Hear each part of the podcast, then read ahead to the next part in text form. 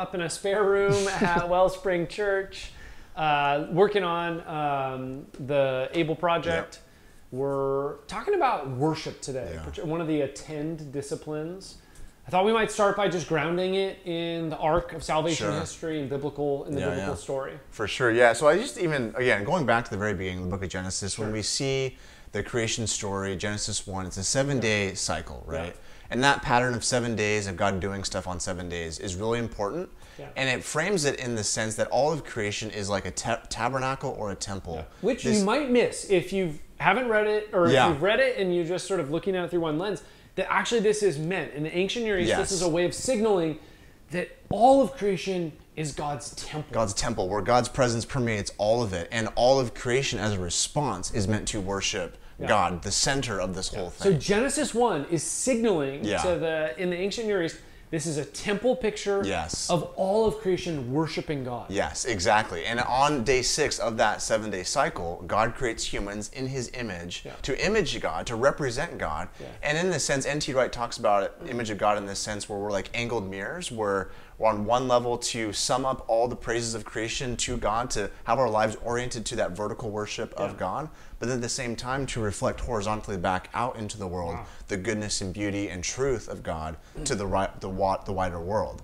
And so that's where humans come into this picture mm. of being these creatures that are partners with God, made in God's image, not only to worship God vertically, but to spread that out horizontally as well. And we see this in particular. Yeah. Genesis 2:15 speaks of the human vocation in the garden to work and to keep Yeah. in the garden. And that same language, that pair of words, work and keep, is later used in the tabernacle and temple of what the priests would do in their service, in their worship. So the priest was actually called to to basically work and keep in the temple or in the temple. Exactly, yes. And so again, now we have this temple tabernacle creation mix. So they all kind of intersect and bleed together. And so humans in their vocation are to, and we kind of say this sometimes even in our day, their whole life is to be a life of worship. Yeah. That work and keep aspect That's gets good. at that. Uh, what happens though is Genesis 3 comes into the story, and this is where the traditionally the fall takes place, or where it does take place. And so what you have here is humans now, instead of ascribing worth to God, choosing God, trusting God, worshiping God, they're choosing for themselves. Mm-hmm. Yeah. So maybe just sort of a quick breakdown of the word worship Oh, yeah. in English comes from worthship or ascribing one their due worth. Exactly, yeah. And so worship. So in Genesis 3, what you see is they start ascribing more worth to the snake's words. Yeah. To their own preferences, what they see with their eyes. Exactly. Versus who God is. and not trusting what God has previously said. We've talked about that Yeah. before. And so what then happens though, Genesis 3 onward, is you have this sort of back and forth. It's this tragedy and the faithfulness Yeah. intermix where sometimes humans, Abraham, Isaac, Jacob, so on and so forth, they choose, they trust, they're worshiping God. Other times they're Not so doing their own thing. Yeah. And so this is tension is at play. Who will humans worship? Yeah. Who will we worship? Will we ascribe that worth to God or kind of go our own and way? And it really hits ahead, I think, in the beginning of the Exodus. Yeah.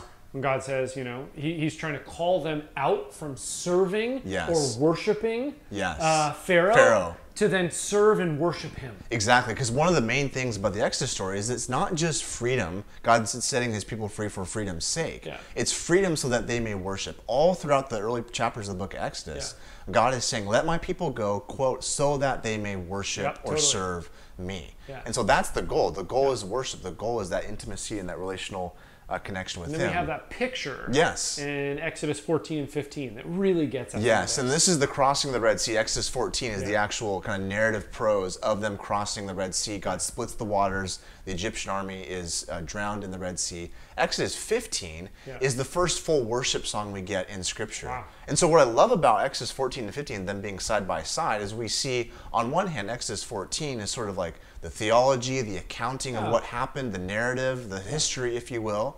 But then 15 Is the response. is the response. And so, I think this gives us a picture into what worship is to be. It's our response to who God is and what God has done, and Wow. ascribing that worth That's due cool. His name, like you talked about. Yeah.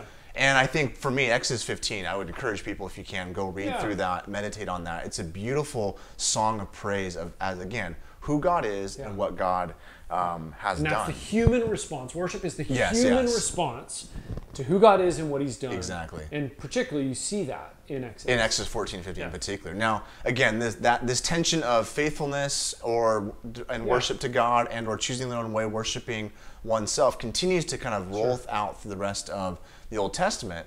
And really, as you get to you know David and the Psalms in Yeah. particular, again, we have more examples of song and worship being displayed in, the, in the the book of Psalms. Are prayers and songs. Yes. That can be. Then many of them were sung as worship songs. Yeah, and many of them were meant to be recited as songs, as kind of in corporate gatherings, or even in one's own personal prayer and worship life, uh, for sure. One of the other things I'm struck by, particularly in the Hebrew Bible, is uh, these moments when people encounter God. So I think of like Isaiah. Oh, he has yeah, this yeah. vision of God and angels. Yeah.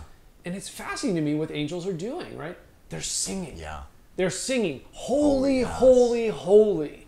And you have the sense of they're ascribing worth Yeah. to God. They're worshiping Him. And you have this sort of picture in the Hebrew Bible of the future destiny Yes. of all things. Yeah. Where all worth is going to be ascribed to God. For sure, yeah. And I think that's really key because as you read through the prophets, you see that theme replayed over and over and over again of the prophets calling the people of God Yeah. to reorient their minds and their Yeah. hearts and their bodies back to worshiping God and not after all these sort of Good. false idols and things that are leading them astray. Now, when Jesus comes onto the scene. I think this is really important because God's people are in a time of longing and anticipation, longing for God to come. Hmm. Jesus comes as the embodiment of. Yeah. God and comes into Nazareth, first century Galilee, and he is constantly in this mode. We've talked about it with prayer a little Yeah. bit too, but he is worshiping. He, as a faithful Jew, would have attended synagogue on a regular basis. That would have been normal. Normal for Expected, him. Like very odd not to make it every week. totally, exactly. And you'd be singing the Psalms. Psalms, exactly. So Tim Keller talks about the, the Psalms being, and other people have talked about this too, being like the prayer and songbook Yeah. of Jesus. And I think that's just kind of a cool way of thinking about that.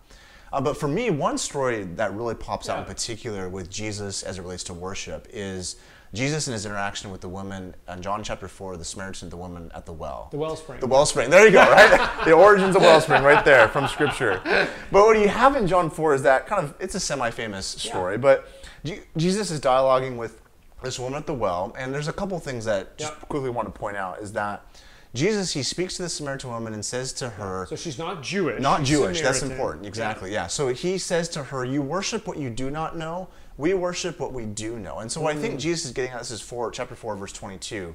What Jesus is getting at is that our knowledge Yeah. does matter. Our Yeah. theology does matter. Our doctrine of God does Yeah. matter. Who we think about and what we think about as far as who we're worshiping, Yeah. all of that matters. So I don't want to just reduce worship to mind and theology, but I think there is a place for that. Yeah. And it is not necessarily, it's not a mindless experience. Exactly, yes. It takes context in a story, Yes. in beliefs, For sure. in convictions. Yes, all those things are super important. And so Jesus is, I think, saying that the object of our worship matters greatly. and the knowledge of that object, Yeah. God Himself, uh, matters greatly. But then also the manner of our worship, Jesus then says that God is seeking worshipers. So, just really briefly here, that's plural. Yeah. This He's is community. looking for worshipers. Worshipers, exactly. It's a He's- fascinating It's a idea. crazy idea, right? But again, this is, yeah, for sure. Personal worship, 110% Yeah. matters for sure, but also the communal aspect as well matters greatly as, as well.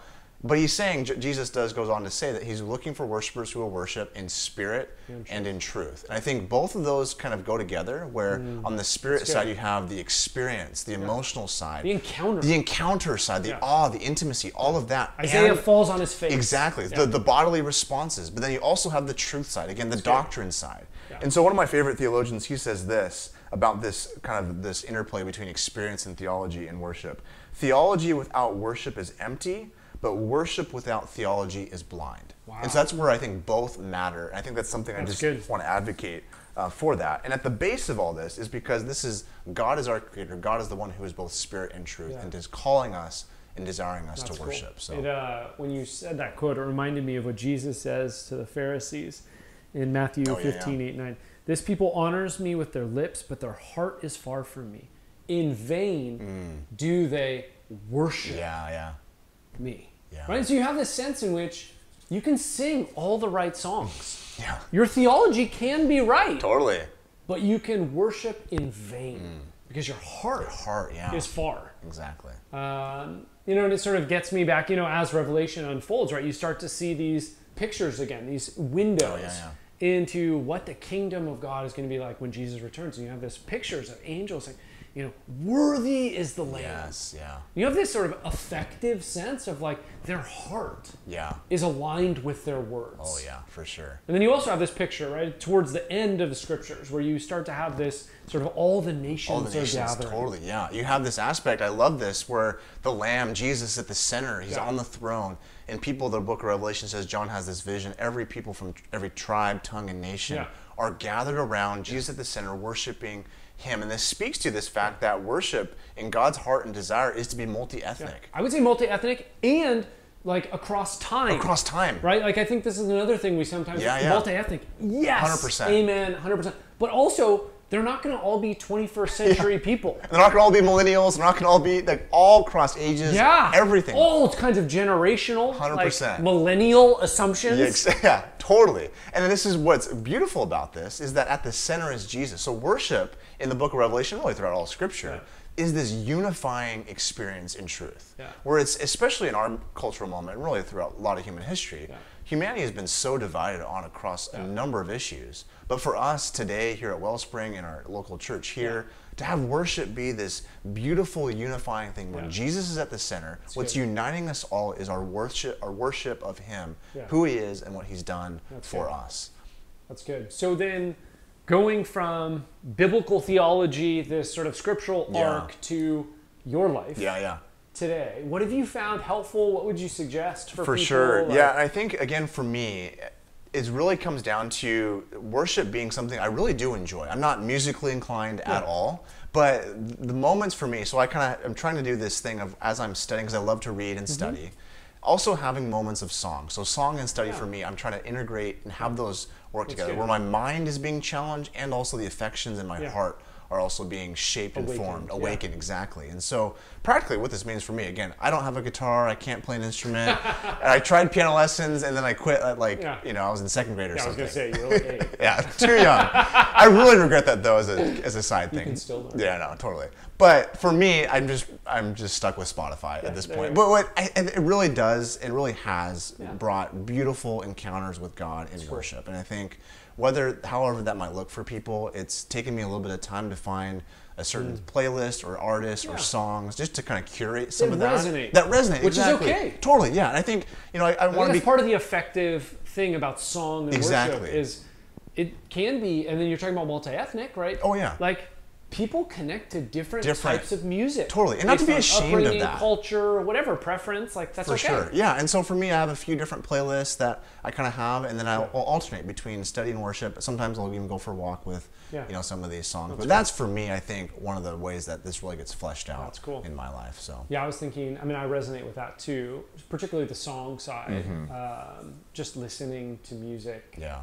Um, the other thing I would just resonate with is that, like, I just think sometimes worship can be very emotionally focused. Mm.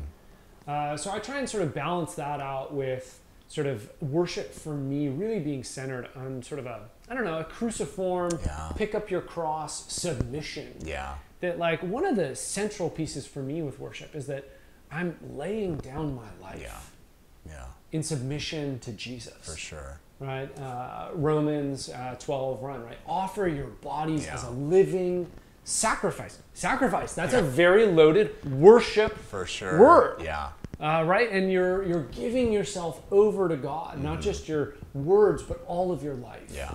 Um, I think for me, those are the two. So certainly, I think incorporating, like, if I was going to advise someone, you know, certainly start listening to some music. Oh, yeah. There's some good music come every Sunday to oh, worship. Hundred percent, yeah. Huge. Um, there's you can't really replace. Spotify is not the same oh, as 100%, embodied corporate worship. Yeah. Especially without masks. Yeah, totally. And um, yeah, and then also sort of this idea of worship as just laying our lives down yeah, before Jesus. For sure. I think that's great. I just want to 100% echo that corporate aspect.